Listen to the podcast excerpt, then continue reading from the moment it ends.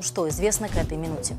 Джо Байден назвал Владимира Путина безумным сукиным сыном на своем предвыборном мероприятии. В Кремле сравнили американского президента с голливудским ковбоем.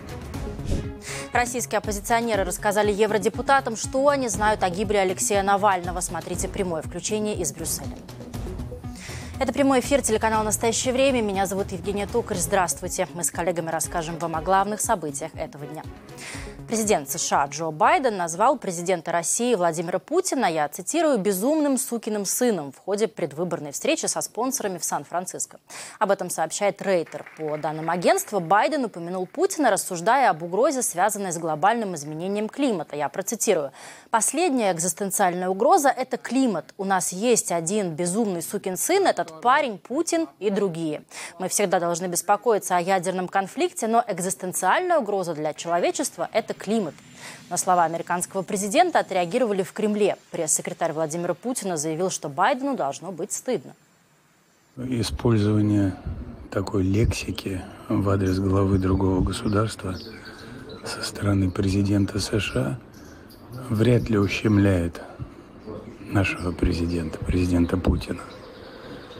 Но это, наверное, унижает того, кто использует такую лексику. Вероятно, есть какая-то попытка выглядеть как э, ковбой из Голливуда. Но, честно говоря, э, не думаю, что это возможно. В ходе того же предвыборного мероприятия Джо Байден также раскритиковал бывшего президента США Дональда Трампа. Ранее в интервью Fox News Трамп сравнил себя с Алексеем Навальным. По словам Трампа, его проблемы с законом, связанные преимущественно с попытками ухода от налогов, это, цитата, «разновидность того, что случилось с Навальным, разновидность фашизма и коммунизма». При этом Трамп не упомянул Владимира Путина, говоря о том, что произошло с российским оппозиционером. Реагируя на заявление бывшего президента США, нынешний глава страны сказал, если бы Трамп Трамп заявил это лет 10-15 назад, то все бы подумали, что его нужно изолировать от общества. Конец цитаты. Вооруженные силы Украины подтвердили, что нанесли удар по полигону в оккупированной части Херсонской области, где проводили учения российские военные. В результате удара, по данным Киева, погибли не менее 60 военнослужащих армии России. За темой следит наш корреспондент Юлия Жукова. Юля, привет. Расскажи подробности. Женя, привет. Э, ВСУ опубликовали в телеграм-канале видео с подтверждением. Проверить его в условиях войны оперативно мы не можем, но на кадрах действительно видно большое скопление людей, которые находятся в песчаной местности, и видно три больших взрыва с небольшим промежутком времени. По словам представителя сил обороны Юга Украины Натальи Гуменюк, на полигоне проходили учения российские штурмовые группы, которые должны были участвовать в наступлении на село Крынки на левом берегу Днепра, где расположен плацдарм украинской армии. На полигоне проходили совместные занятия трех подразделений армии России. Туда собирались приехать с проверкой и руководители российской группировки Днепр. И вот в результате удара, по словам Гуменюк, погибли не менее 60 российских военнослужащих. Цей удар пов'язаний з тим, що на лівому березі є окупанти, і всі місця, де вони скупчуються, будуть знищені, особливо якщо це не зачіпає цивільне населення. А тут ну важко було не скористатися такою можливістю, коли суто окупанти зібрані в конкретному місці, і це не загрожує цивільним. Об ударе по полигону и больших потерях накануне сообщили украинский разведывательный проект Deep State и российские провоенные блогеры.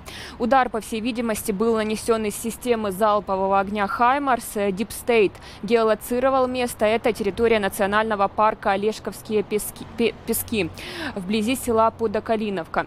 Точные координаты приводит и российский проект «Рыбарь». Минобороны России удар по полигону не комментировали.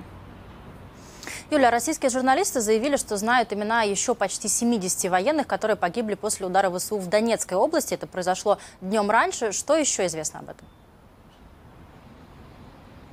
Э, журналисты издания «Важная история» верифицировали список погибших, э, который появился в российских волонтерских чатах. Так вот, согласно этим данным, погибли не менее 68 бойцов 36-й гвардейской мотострелковой бригады из Забайкалья.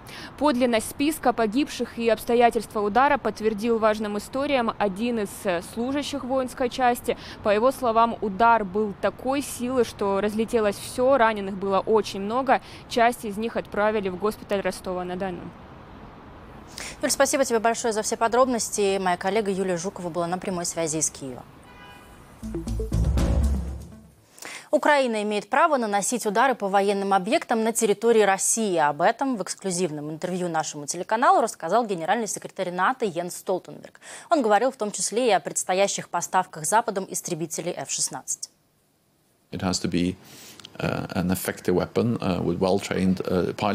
Это должно быть эффективное оружие с хорошо подготовленными пилотами, с хорошим обслуживанием в наличии в тот момент, когда мы доставим его Украине. Затем каждый союзник должен решить, есть ли некоторые оговорки относительно того, что они обеспечивают. У разных союзников несколько разная политика на этот счет. Но вообще нужно помнить, что происходит. Это вооруженная агрессия России против Украины с грубым нарушением международного права. А согласно международному законодательству, Украина имеет право на самооборону. И это включает также нанесение ударов по законным военным целям, российским военным целям за пределами Украины. Это международное право. И, конечно, Украина имеет право защищать себя. Российский политтехнолог Игорь Мангушев стоит за массовым распространением меток на домах и дорогах в Украине в первые дни полномасштабного вторжения России. Историю операции восстановили журналисты системы. Это расследовательский проект настоящего времени и Радио Свобода. Пользователи соцсетей предполагали, что с помощью меток российские военные могут наводить ракеты на дома.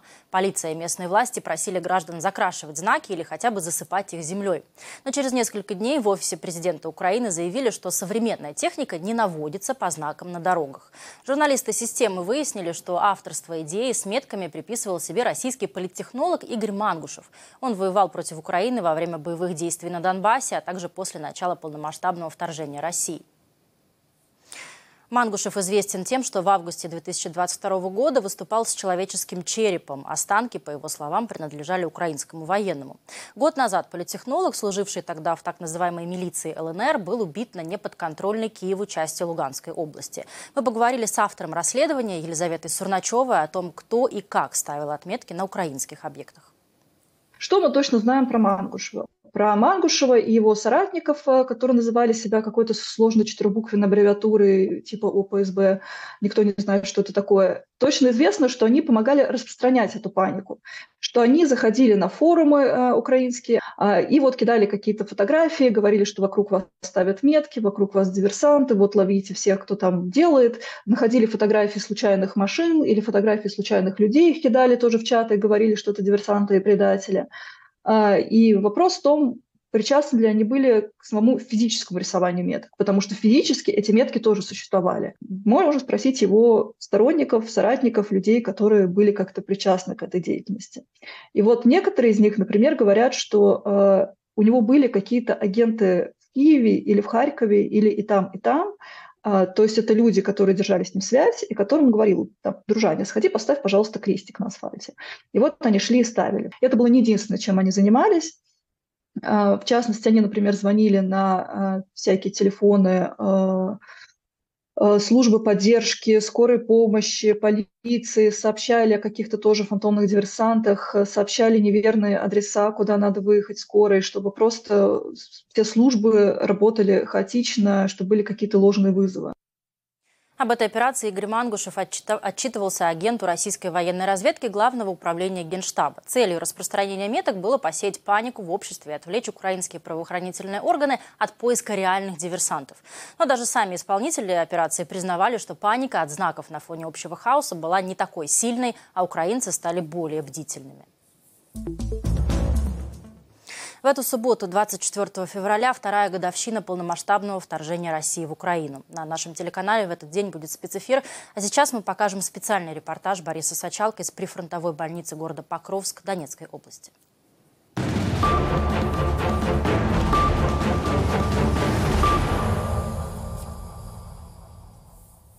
С 8 часов утра. Мы на работе работаем работу. Даже если идет операция, мы же не можем ее остановить. Поэтому мы продолжаем. Сколько пациентов вот максимум к вам поступало за там, за раз, за... 86 пациентов. Анна, заведующая отделением экстренной помощи в прифронтовом Покровске Донецкой области. Вы на сидячий? Мужчину тошнит? Работы в ее отделении и до полномасштабной войны хватало. Покровск – большой город, больных много. Острый инфаркт миокарда. Но за последние два года, говорят медики, пациенты изменились. Ну, сейчас и люди все обозленные, какие-то, да. Они ну, просто все в штыки принимают буквально. Ну, мы пытаемся, да, сглаживать все конфликтные ситуации. Пациент с больным сердцем, женщина с подозрением на пневмонию, мужчина с резкими болями в животе. И что, упал? І як гепнувся, так ловкенько, що іскри з глаз. И до обеда времени на еще один кофе у Анны нет. Пациенты тяжелые, часто приезжие из фронтовых городов, где гражданской медицины теперь нет вообще. Сложнее, конечно, стало. Много раненых поступает. Некоторые села Покровского района уже в зоне досягаемости обычной артиллерии. По самому городу то и дело прилетают ракеты. Они сейчас поступают у нас а, с района, с города, а, с ближайших городов. Ну, много, много поступает. Это минно-взрывные травмы. Это травмы глаза. То есть наши специалисты, наши хирурги а, делают все необходимое для спасения жизни. Недавно сеть облетела вот это видео. Медики одной из больниц Покровска пытаются спасти человека прямо во время ракетной атаки. И мы это прочувствовали, когда нам на голову падает э, штукатурка, мусор. Мы подготовились, конечно, на такой случай. У нас есть операционная, которая находится в подвалах. Страх, наверное, приходит уже потом, когда осознаешь весь этот ужас, который происходит. А когда это происходит, э, ты должен взять себя в руки и оказывать помощь. Но внутренние переживания здесь не принято показывать. Тем более на камеру все улыбчивые и оптимистичные. Коли вас питають ем, які-небудь люди не з цих країв, е, як у вас там? І дуже часто питають, як у нас? Все нормально. Все хорошо. У мене була сестра в Польщі год. Так вона каже, ми там дужче боялися, чим ви тут. От каже, ми все время плакали, оце прильоти оці. Що плакати? Треба допомагати, треба робити щось. Все прекрасно понимают, где они сейчас находятся, где, они, где мы живем, что надо защищать свою землю. Мы как-никак все-таки несем какую-то оборону свою со стороны здравоохранения. До цього вроді й не привикнеш, ну вже якось не так. Ну ми наче в своїй тарілці. Вже наче не так страшно. Території по чуть-чуть двигаються і двигаються до нас. Хто знає, може ще й ми поїдемо кудись. І ви, і ми. Ми ще нічого не знаємо, да? Будемо надіятися, що якось буде на нашу пользу. Ночь выдалась спокойной, обстрелов не было, пациентов немного, медики даже шутят. Вот бы так почаще, это ведь такое счастье, когда на работе нет работы. Борис Ичалко, Сергей Декун и Андрей Устинкин. Настоящее время Украина.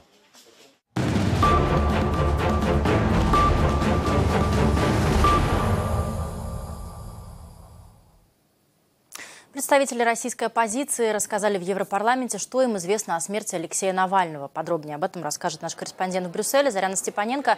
Заряна, привет. Расскажи, чего добивается российская оппозиция? Добрый день, Женя. Этого мероприятия не было в календаре Европарламента, но появилось после смерти Алексея Навального. Дебаты, на которые собрались представители российской оппозиции и, соответственно, евродепутаты, начались минутой молчания. Это дань памяти лидеру оппозиции. Ее представители призывали международное сообщество сделать все возможное, чтобы спасти жизни десятков других политзаключенных, которые остаются в российских тюрьмах. Об этом говорила, в частности, жена Владимира Карамурзы. С трибуны напоминала, что ее мужа дважды пытались отравить, а потом отправили за решетку за так называемые фейки российской армии. Володина жизнь находится в постоянной опасности с 2015 года, когда он впервые оказался в реанимации, в коме с полиорганной недостаточностью в результате отравления. И когда после отравления уже 2017 года, благодаря независимому расследованию, мы поняли, что за ним по всей стране ездила та же самая команда отравителей убийц на службе ФСБ, которая в результате отравила потом Алексея, то мы поняли, что ну вот да, Россия готовится сейчас к президентским выборам, которые пройдут в марте. Ни одного кандидата, выступающего против Путина и войны, в списках нет. Оппозиция предлагает не признавать вероятную победу э, действующего российского президента в ответ на агрессию против Украины, массовые преследования российского гражданского общества, а теперь и смерть лидера оппозиции, которую соратники Навального считают убийством. Они считают, что если Запад не признает результаты, то это станет серьезным сигналом Кремлю о том, что никто не собирается налаживать с ним диалог. Прецедент уже есть с Беларусью. ЕС, как вы помните, не признал Александра Лукашенко президентом. И так называемый восточный фланг блока рассчитывает, что подобное удастся повторить и с Владимиром Путиным.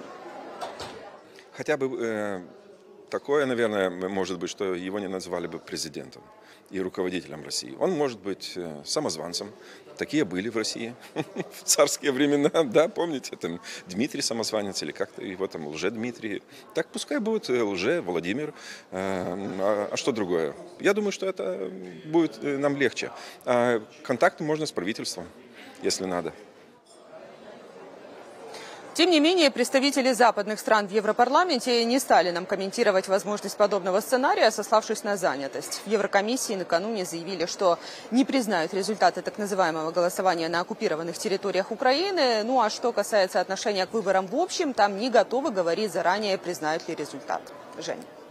Заряна, спасибо тебе большое. На прямой связи из Брюсселя была моя коллега Заряна Степаненко. Суд в Москве отказал в удовлетворении иска Владимира Карамурзы о бездействии в расследовании двух его отравлений. Два покушения в мае 2015 и феврале 2017 официально остаются нерасследованы. И это несмотря на то, что независимые журналисты Блинкет, Инсайдер и Шпигель назвали имена четырех исполнителей этих отравлений, среди которых есть, например, Константин Кудрявцев. Это тот самый сотрудник ФСБ, который принимал участие и в отравлении политика Алексея Навального в 2020 году. Напомню, политик Владимир Карамурза выступает против против вторжения России в Украину. Он осужден на 25 лет колонии по статьям о госизмене, сотрудничестве с нежелательной организацией и фейках российской армии. Вину он не признает. Сегодня, перед началом судебного заседания, Карамурза выступил по видеосвязи из колонии в Омске с заявлением о смерти Навального. Если мы будем поддаваться унынию, впадать в отчаяние, это ровно то, что им нужно. Мы не имеем права этого делать. И мы нашим погибшим товарищам в первую очередь обязаны тем, что продолжаем работать с еще большей силой и добиться того, ради чего не жили и ради чего не погибли. Чтобы Россия стала нормальной, свободной, европейской, демократической страной. Я абсолютно не сомневаюсь, что так и будет, будущее остановить не сможет никто, как бы они ни хотели. Поэтому, друзья, никакого отчаяния, никакого уныния мы себе позволить не можем. Леша сам сказал, не сдавайтесь.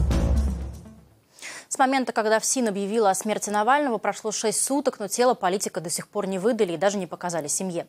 Следователи говорят о некой химической экспертизе, на которую уйдет почти две недели. О том, почему российские власти не отдают родным тело политика, мои коллеги поговорили с Александром Полупаном. Это врач-реаниматолог. В августе 2020 года он был в группе медиков, которые пытались поставить диагноз Навальному после отравления нервно-паралитическим боевым веществом «Новичок». Если это насильственная смерть, э, не связанная с токсикологией, то в моем представлении в любом случае причину смерти можно будет установить, сколько бы тело не, э, не задерживали. Если это насильственная смерть, связанная с токсикологией, то возможно или невозможно будет узнать причину смерти потом. Это будет зависеть исключительно от отравляющего агента, насколько там стабильна молекула.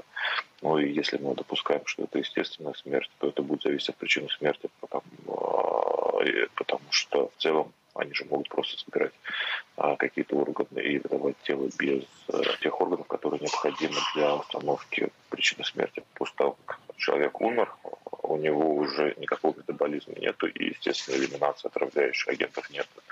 Если это молекула, которая накапливается в тканях, то сколько бы они не держали тело в соответствующих лабораториях, соответствующим возможностям, в любом случае можно будет э, определить эту молекулу. Если это нестабильная молекула, которая подвергается распаду, то ну, это зависит исключительно от вида вещества. И не знаю, про какое вещество речь, идет речь. Мы, мы не можем да, спекулировать этими данными. Если э, это то тот же самый агент, отравляющий, который был использован первый раз новичок. Но я не судебный эксперт, но в моем представлении там очень маленькая концентрация может быть в, в тканях, а то, что можно было бы определить, это на кожных покровах, это можно обработать. Власти Беларуси намерены лишать гражданства противников Александра Лукашенко. Об этом рассказал генпрокурор страны. Пока же власти продолжают изымать имущество политических оппонентов, арестованных и уехавших. Подробнее Роман Васюкович. 27 февраля в Минске начнутся торги, на которых выставлена трехкомнатная квартира экс-кандидата в президенты Беларуси Валерия Цепкала. В апреле 23 года суд в Минске заочно осудил политика на 17 лет лишения свободы, а его имущество арестовали. На предложение настоящего времени прокомментировать ситуацию Вероника и Валерий Цепкала, которые живут за границей, не ответили, но в социальных сетях написали, что обратились в прокуратуру, а также предупредили потенциальных покупателей своей квартиры. Я обращаюсь к людям, которые захотят приобрести нашу квартиру по заниженной цене.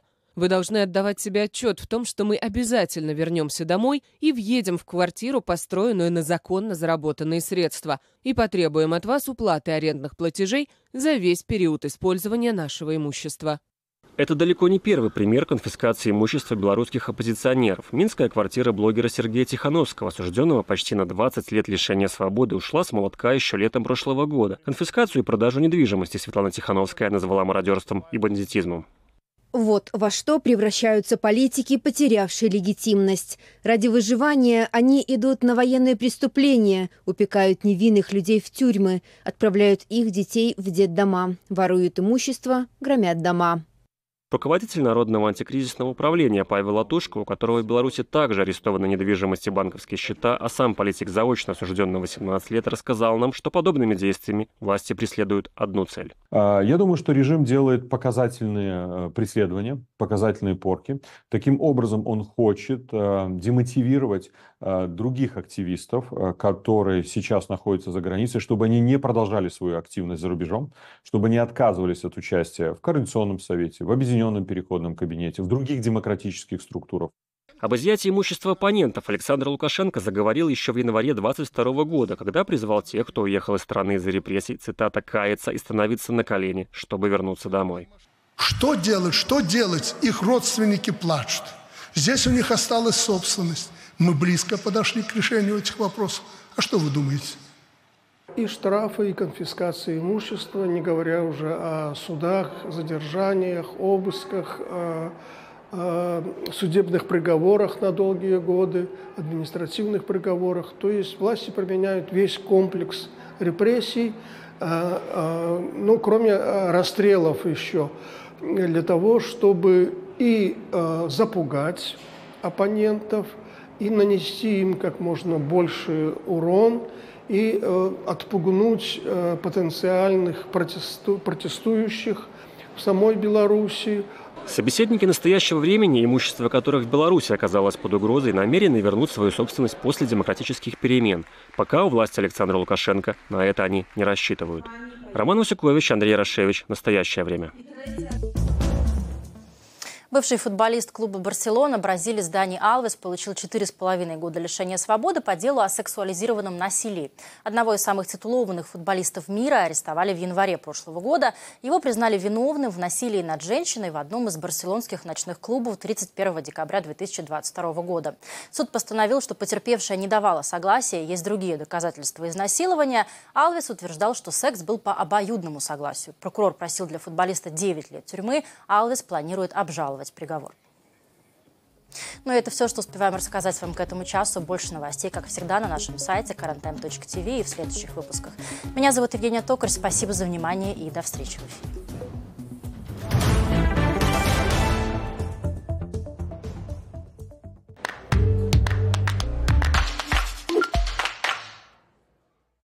На этот раз мы приехали на знаменитое Базалецкое озеро –